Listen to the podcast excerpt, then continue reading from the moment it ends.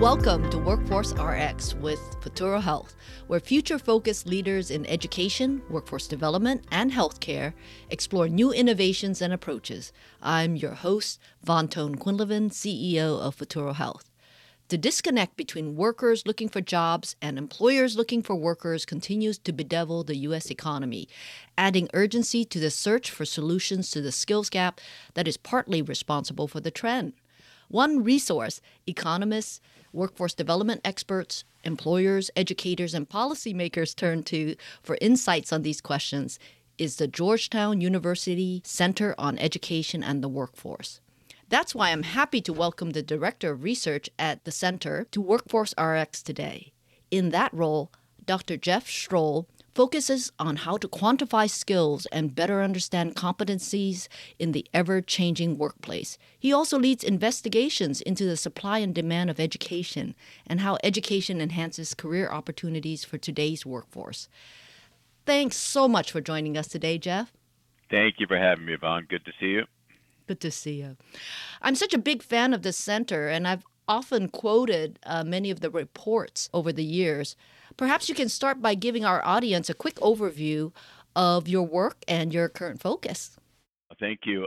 Well, historically, the center started bringing together research at the nexus of education and labor markets as they overlap. Most higher education researchers don't think about the labor market, and most labor market economists tend to treat education as a dummy and a regression. And so there's a space to look at the overlap and the articulation between the two. And I think that is where we started. Now, my work, along with our director, has focused on equity and understanding why it is and how it is and where it is that we have socioeconomic differentials in outcomes and have developed a basic model of using test scores to start from a even base to then identify differences in test scores to make the strong statement that why we believe that education is a great equalizer is in fact it is not. Uh, we have systemic biases in outcomes that just are not explained by college readiness. And I think that's a really important message as we think uh, about outcomes in a kind of blame the victim framework, that there are structural inequalities in place that hold back the most talented low income and minority youth. So that's a real mainstay through much of our work. Uh, second line, of course, is we wouldn't be the center on education and the workforce if we weren't doing work on the workforce. So we also do an awful lot of uh, investigation on emerging data and how they can become modernized labor market information, knowing that most of our uh, labor market information, how we try to think about alignments uh, with identifying skills, really go back to the 1930s, uh, trying to develop an unemployment insurance wage record data system. And all of a sudden, we're in a modern age with a lot of different data, and people are struggling to figure out how to use this to be accurate labor market information to move the needle so that we can basically catch up with the modern age. And so a lot of the work that we're doing today is on trying to specify economic value by exact program of study, by institution, trying to understand how that interacts with localized labor markets, and also to turn that around. And you, uh, so helped spearhead a lot of this work in California with the launch board and the community college system. How do institutions turn around and use labor market information to rationalize their enrollment decisions and resource allocation. I mean, we the worst possible thing that we can do is have a great program that's oversubscribed because all we end up doing is creating really smart people who don't have a job or at least have a job in field and working in field is really critical to finding economic opportunity. So, you know, trying to create that feedback loop is really where we're sitting at these days, and then also using that information to think about counseling for the actual students to help guide them. Jeff, you mentioned so many substantive areas. Let me just go back to even the first point that you made in terms of equity and what explains the social economic differential. Does that tie into what's happening in many big systems, which are rethinking standardized tests um, and the use of standardized tests as being uh, somewhat biased? Yeah, that's a hard question uh, because, on the one hand, our center bases it, some of this research on using those standardized exams as a baseline.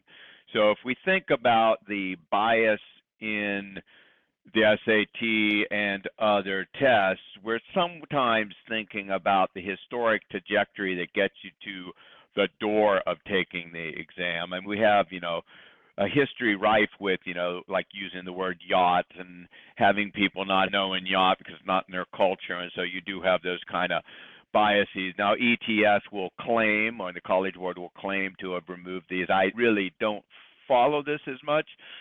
And so I think we do have a problem in post secondary education of what do we replace standardized tests with? Let's just say, for uh, sake of argument, that they're bias free. What do we replace them with?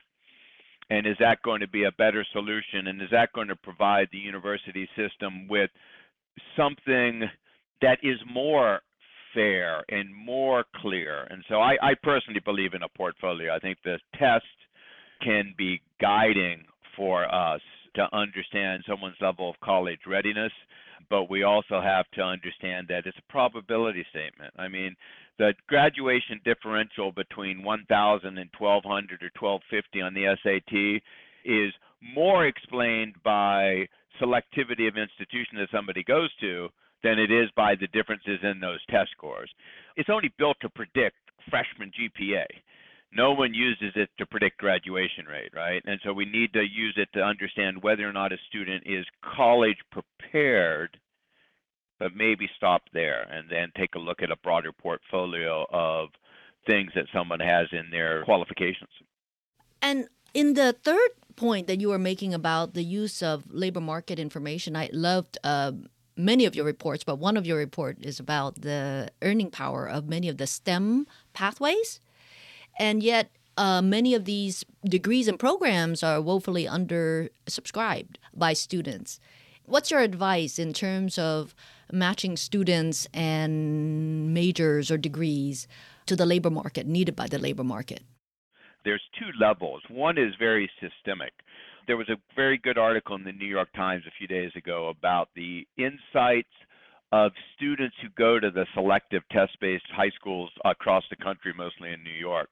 And one of the things that was shown in there is the removal of advanced courses from some low income schools make it so that students aren't prepared for extremely rigorous courses in high school and then prepared for extremely rigorous courses in college. Not that they can't do it, but they're not given the resources along the way, so they hit high school without having had Algebra 1. So that's one part of the problem, which is very uh, resource allocation across the entire system. That's going to be a long term problem for us to resolve. And it's one that needs resolution because it's the pipeline. You know, we got about 3 million high school students every year and about 2.2, 2.6 million high school enrollees. And so if they're not coming in prepared, they're never going to make it through STEM, and then they're going to major switch and things like that. So that's one part of the problem.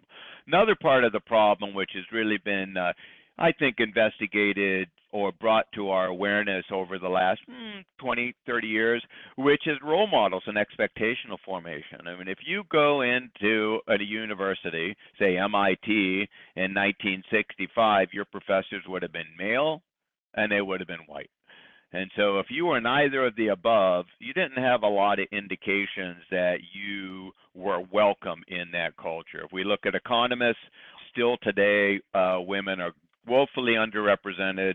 They hit glass ceilings in the faculty promotion, in the working world, uh, and so they run into multiple barriers of a culture that it doesn't welcome them.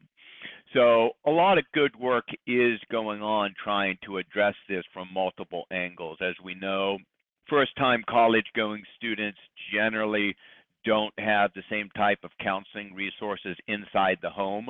If you don't have a parent who went to college, you can barely sort out how to navigate the complexities of college with financial aid and major choice and da da da da da da da.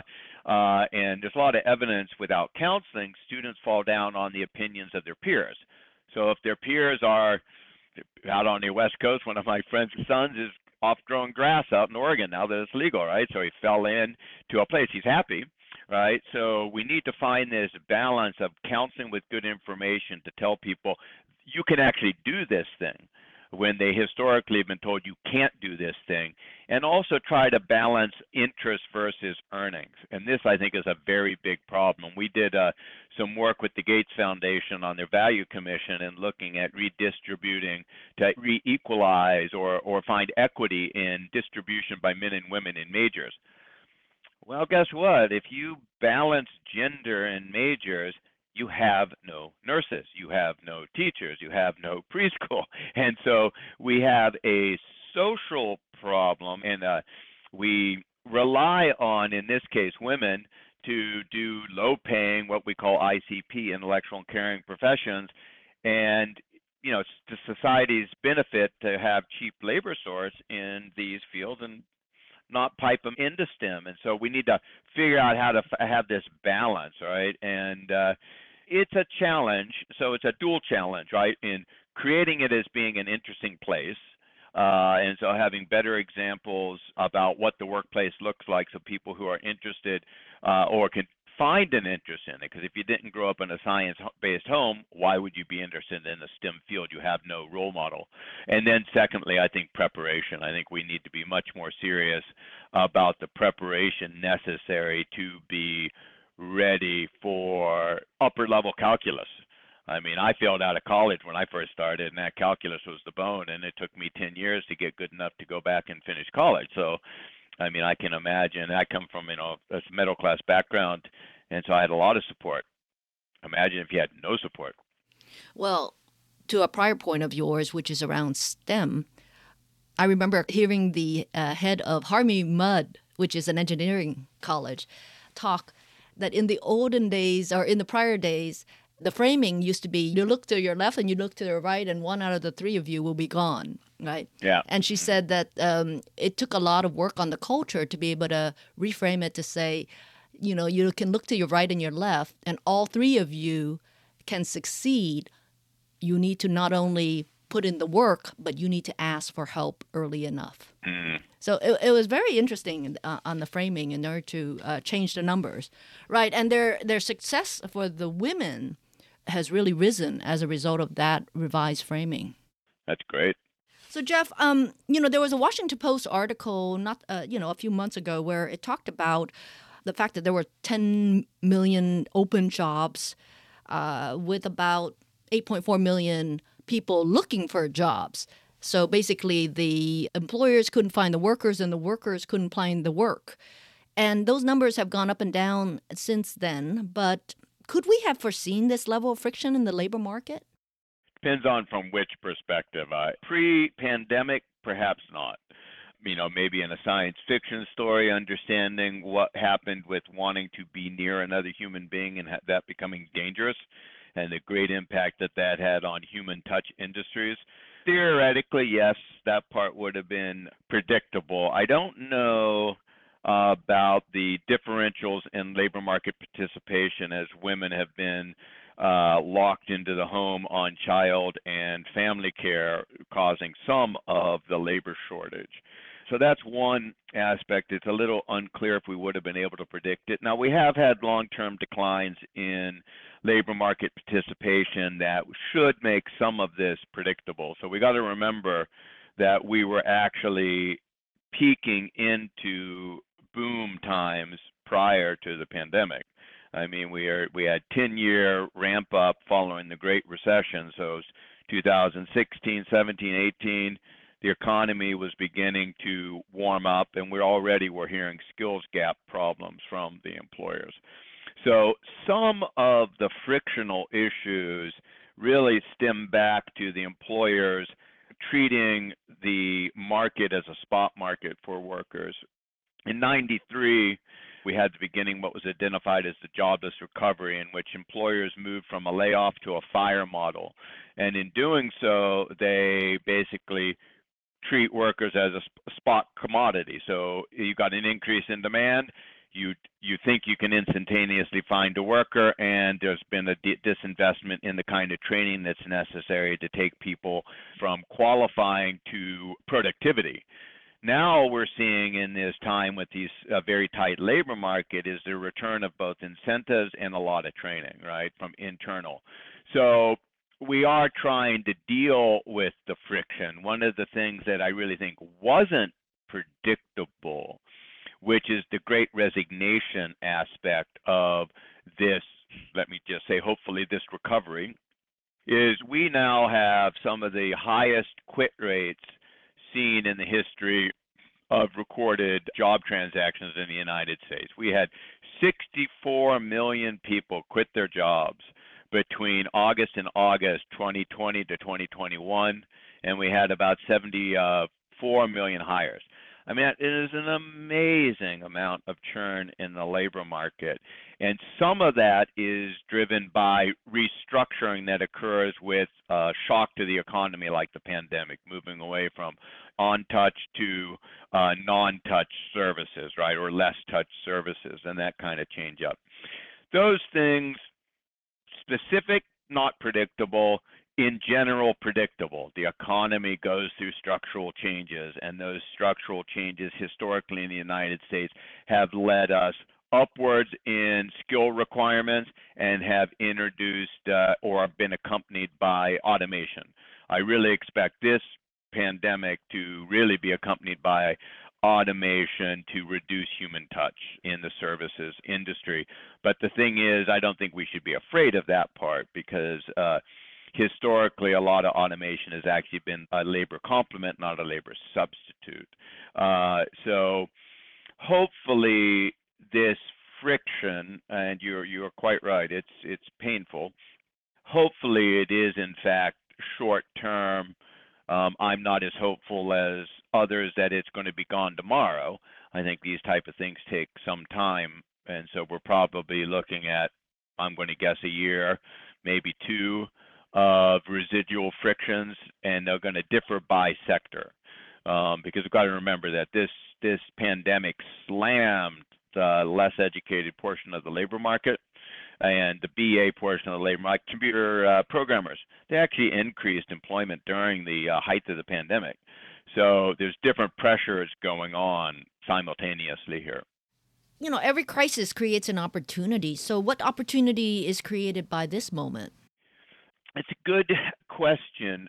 You know, I think it's an opportunity for employers to put some more skin in the game and to really re-engage investment in the workforce you know on site and so from the educator's perspective i think this could be enhanced work-based learning opportunities which especially need to be linked to program Currently, my understanding is too many work-based learning opportunities are not attached to programs, so students have to wander around campus to find them.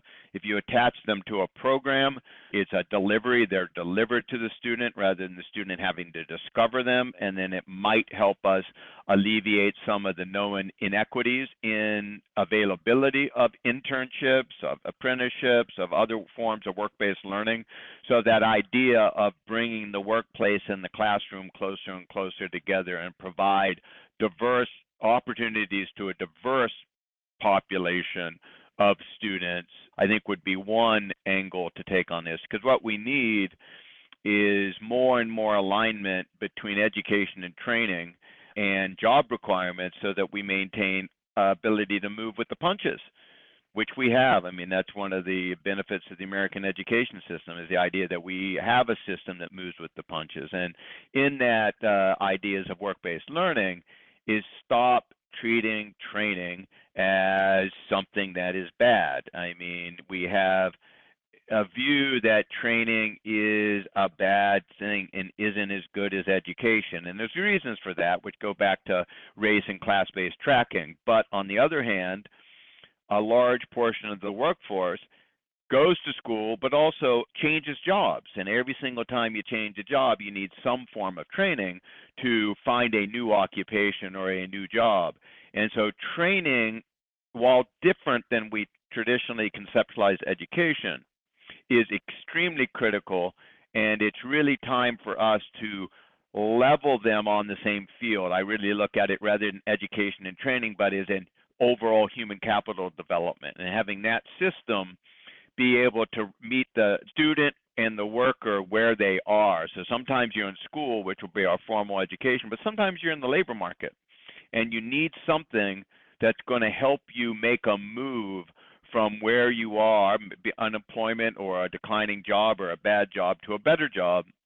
And oftentimes that requires two months, four months of training, a certification, all which are considered, you know, training. Uh, and people look down their noses at it, and they shouldn't. And hopefully, this is an opportunity for us to see them as complements rather than exclusive elements that one person gets training and one person gets education. But I'll repeat that problem exists because training has a very bad history when we look through the lens of vocational education and race and class based tracking. So we have to figure out how to solve that problem while gaining the benefits of enhanced training investments. That brings up what is your read of the big decline in higher education enrollment across the nation as reported by the National Student Clearinghouse then? Uh, it's a tough one. I don't know enough about it, but my instinct is about uncertainties in the labor market, things dealing with home, having to deal with home atmosphere, especially for women in that case, uh, and also not feeling as though virtual learning in the college environment is worth the kind of uh, money that you need to pay. So that's one aspect. And the other aspect that isn't talked about a lot is the fact that education is a probability statement.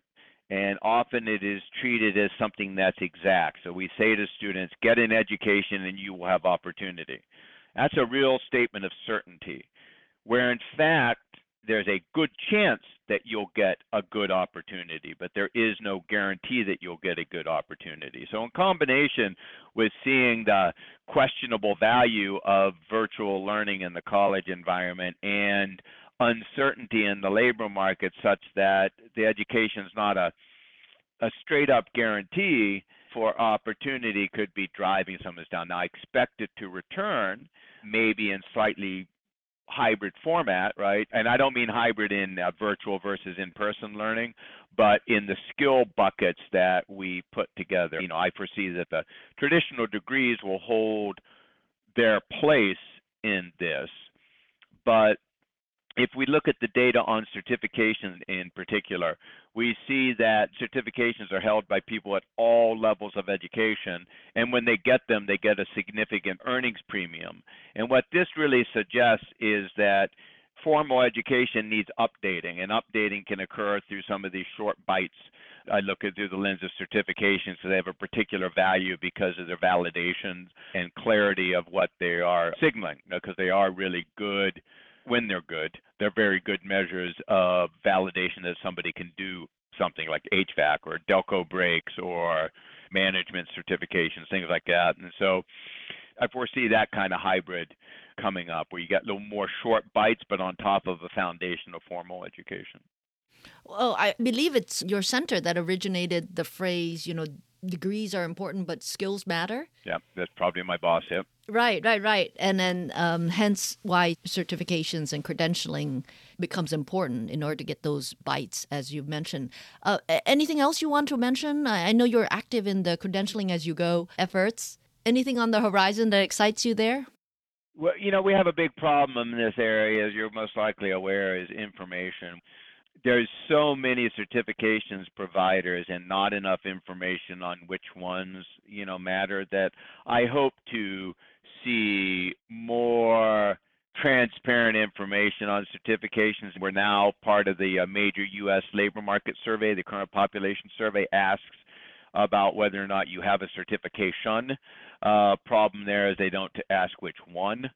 You know, I think it's sensible to look at what somebody's doing for work to infer what it is, but it would be nice to get more information. Work that was done there in California on skill builders is another area that could be very exciting, understanding uh, how course clusters lead to enhanced skills, right? The focus on the short term certifications and awards lets us understand uh, how much reactivity education can enable the workforce And I think this is really important, and that probably is going to start to raise questions about accreditation, right? Is like how quickly can formal education react to the market? And if it can't react quickly and we still need it, what do we do? So, alternative metrics. Uh, which are important because we don't want snake oil salesmen out there poaching off the uh, federal dollar, you know, as we saw with crises with uh, for profits and student loan debt, right? We want to make sure we have as much accountability and as much clarity of students on what they're getting, that they are in fact getting what they're paying for. And so hopefully this focus on these short term credentials will actually help that effort. Are there some missteps that keep repeating themselves when it comes to education and the workforce? That's a really tough question because what we have is a national agreement to have a free market system with limited regulation.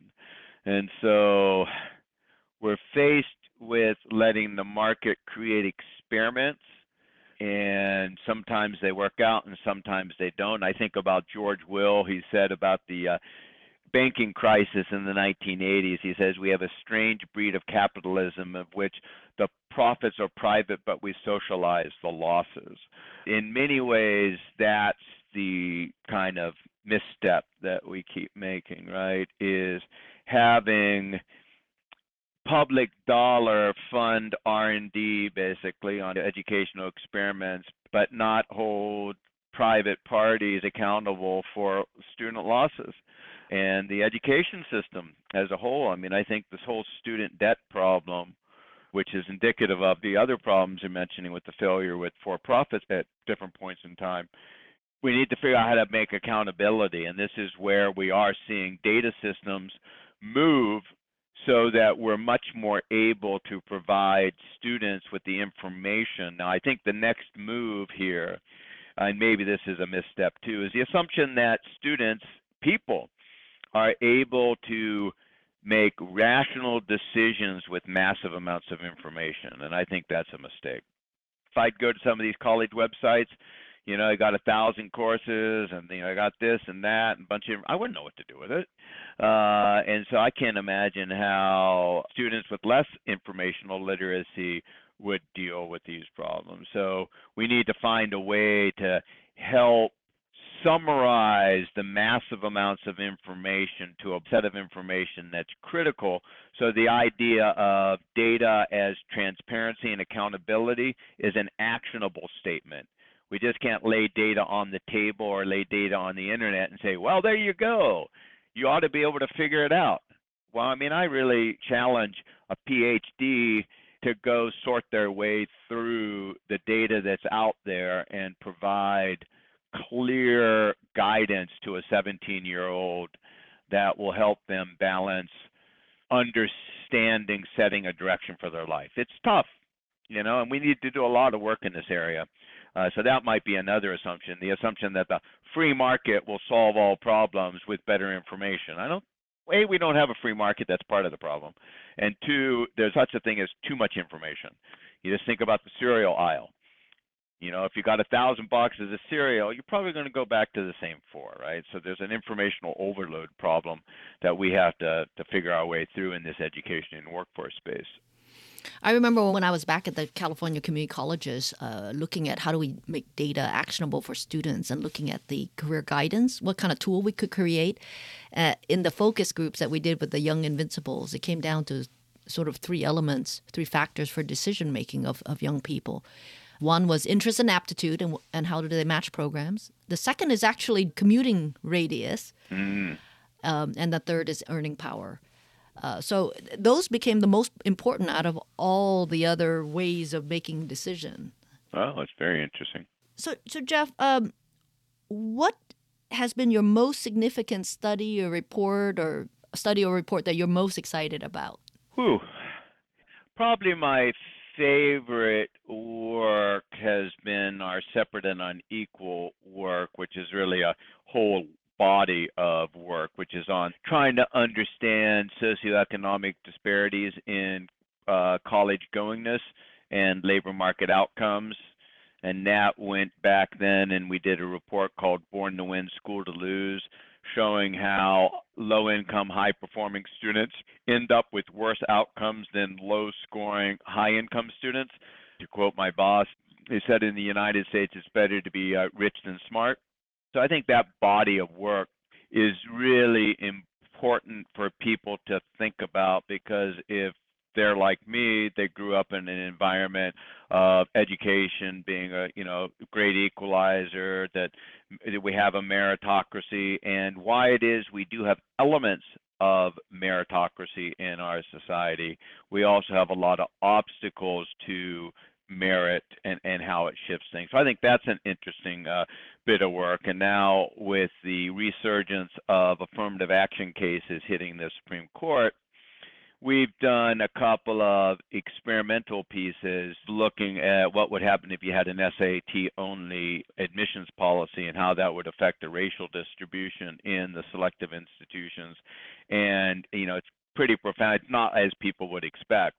And one of the pieces that really pops up here is that all groups have benefited by different forms of, let me just say, affirmative action. People might not want to apply that to white, but there's if you went to a test only admissions model, something around 50%, 45% of white students in most selective institutions would be displaced uh, out of those institutions and replaced by high scoring white or students of other ethnicity race and ethnicity who didn't go and a lot of that gets back to expectational formation right? And so i think that's an interesting bit of work for people to consider because in this body there's this underlying belief that uh, these low income and minority students can't handle the selective institutions and the data we have based on students going to these selective institutions do demonstrate that they're able to do well and that if you move them up the tiers of selectivity holding test score constant, their graduation rate goes up, which is counter to some things in some amicus briefs on affirmative action, the idea that we're doing a disservice for minorities by putting them in challenging schools, you know, which is a crock. Uh, but anyways, we won't go down that line too much. But those are really important bodies of work, at least to me. Other pieces have gotten more press, but I think those ones are pretty important all of us are focused on diversity, equity, inclusion. And so, any advice on DEI as it relates to what students study? I think you alluded a little bit to counseling. So, I would love to hear your thoughts on this. Yeah, this is a question whose answer changes from the perspective of who's asking it. And the reason I say that is just yesterday, I was part of a uh, technical working group trying to think about developing curriculum for a graduate program. And the person who was working on this said, People ask me why we don't have a graduate course on diversity uh, or equity, one or the other. And he said that it's because it should be part of every course that we have. And so I think that's one piece of advice. You know, equity, DEI, it's measurable at times, but it's also a contextual environment of which we need to move ourselves into. So that's a systemic reform issue. So if I was a systems administrator, I would be answering it in those terms. As a student thinking about it, what DEI is an abstract concept, right? It's more about, I would think, opportunity for the individual. And this goes back to that New York Times article I was mentioning about uh, students in the uh, high performing test based high schools around the country, New York in particular.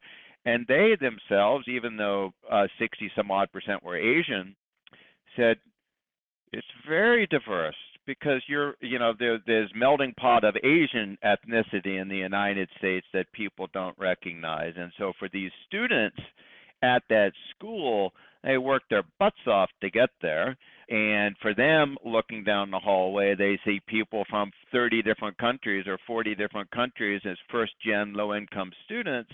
And so DEI for them isn't the way an academic is thinking about it. It's hard earned opportunity that's sitting in front of them. So, from the individual's perspective, the answer is not really about what about DEI, but what about better understanding about the frontier of opportunity of which they're capable of achieving? And you know, what was it? You know, the uh, was it George Bush? You know, the tyranny of low expectations. Well, for those individual students, DEI is something that society attains when they take on the challenge of rising to their highest potential knowing that there's a lot of systemic obstacles because I want to be very careful and not play a blame the victim game, right? I think we have a endogeneity going on here. And so for those students is believing that they can do it, and many of them do because we see them making it, but um, don't be limited by the choices that are immediately in front of you. And this goes back with the counseling, right? Is that regretfully, we don't put a huge investment in the counseling and we need to because we lose so many students of great talent that the, the country uh, suffers the loss of that talent. So our work back with with the stuff that we've done with the test-based stuff, we lose about a fifth of the high school class not making it through college. It's about uh, 15 or 20 percent of the top half of the high school class, you know, above a thousand in the SAT, don't graduate. They don't graduate college. And so they get all the debt and none of the benefits of a college education.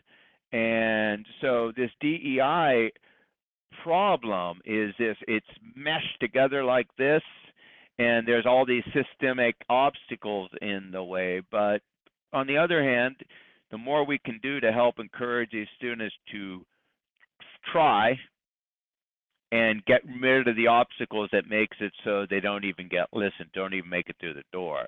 And so it's a hard problem of which we all have to band together to resolve. I mean, it's a systemic approach and an individual approach. And I uh, currently I think that the barriers to the individuals and the systemic obstacles is probably the biggest part of the problem. Well, I, I, like the, the phrasing of rising to our, you know, everyone's highest potential despite the systemic or the, the barriers that are in front of all of us. And I, I think all of us who are in workforce development or touch higher education, uh, what can we do to uh, reduce some of those frictions that are in the way? Yeah. Uh, uh so, Jeff, we are uh, wrapping up, and I was wondering if you had any final comments for our audience just thank you for the uh, opportunity to chat with you. It's great to see you, and uh, great topic, and I hope uh, it uh, impacts your listenership out there. It's wonderful to have you with us today. Thank you very much, Jeff, for being with us. I'm Van Quinlivan with Futuro Health. Thanks for checking out this episode of Workforce RX. I hope you will join us again as we continue to explore how to create a future focused workforce in America.